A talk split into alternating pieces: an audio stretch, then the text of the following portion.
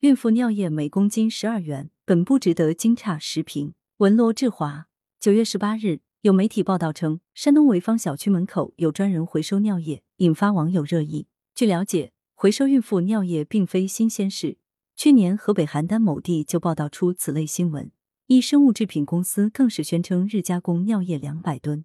通过天眼查搜索发现，的确存在不少尿液回收公司。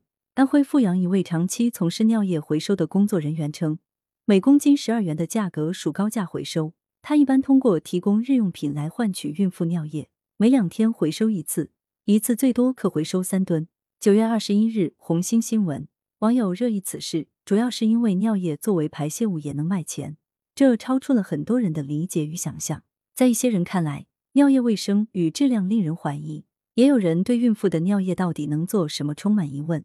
甚至怀疑收集孕妇尿液存在其他动机，是伪科学和或灰黑产。总之，许多网友听闻此事之后，惊诧、猜疑、困惑成为主要表情。然而，这起事件本不值得惊诧，因为孕妇尿液可提取溶促性素，作为一种促性激素，溶促性素可以改善女性月经周期，治疗月经紊乱、不孕不育，还可以用于测孕试纸的制作，以及制成保胎药、排卵激素等。此外，尿液还可提取尿激酶，用于治疗脑梗塞、心肌梗塞、外周动脉栓塞等。正因为孕妇尿液可提取多种有用物质，收集尿液就成为常见现象。除了走街串巷回收之外，很多医院还备有收集孕妇尿液的专用容器。近年来，在提升公民健康素养方面，相关部门做出了巨大努力，也取得了可喜成效。但公民健康素养六十六条等内容涉及的只是最基本、最普遍的健康知识。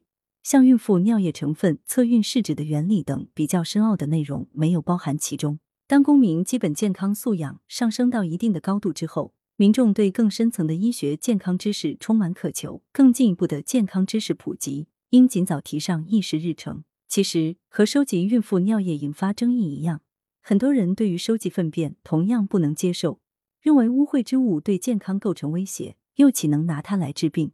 但感官上的干净与医学上的干净相去甚远。比如，看上去光鲜的食品，可能含有大量致病微生物，经过消杀处理的物，反而在医学上是很安全的。不值得惊诧的是，却引发了广泛惊诧，说明医学科普还存在盲区与不足，公民卫生观念与健康素养也存在提升空间。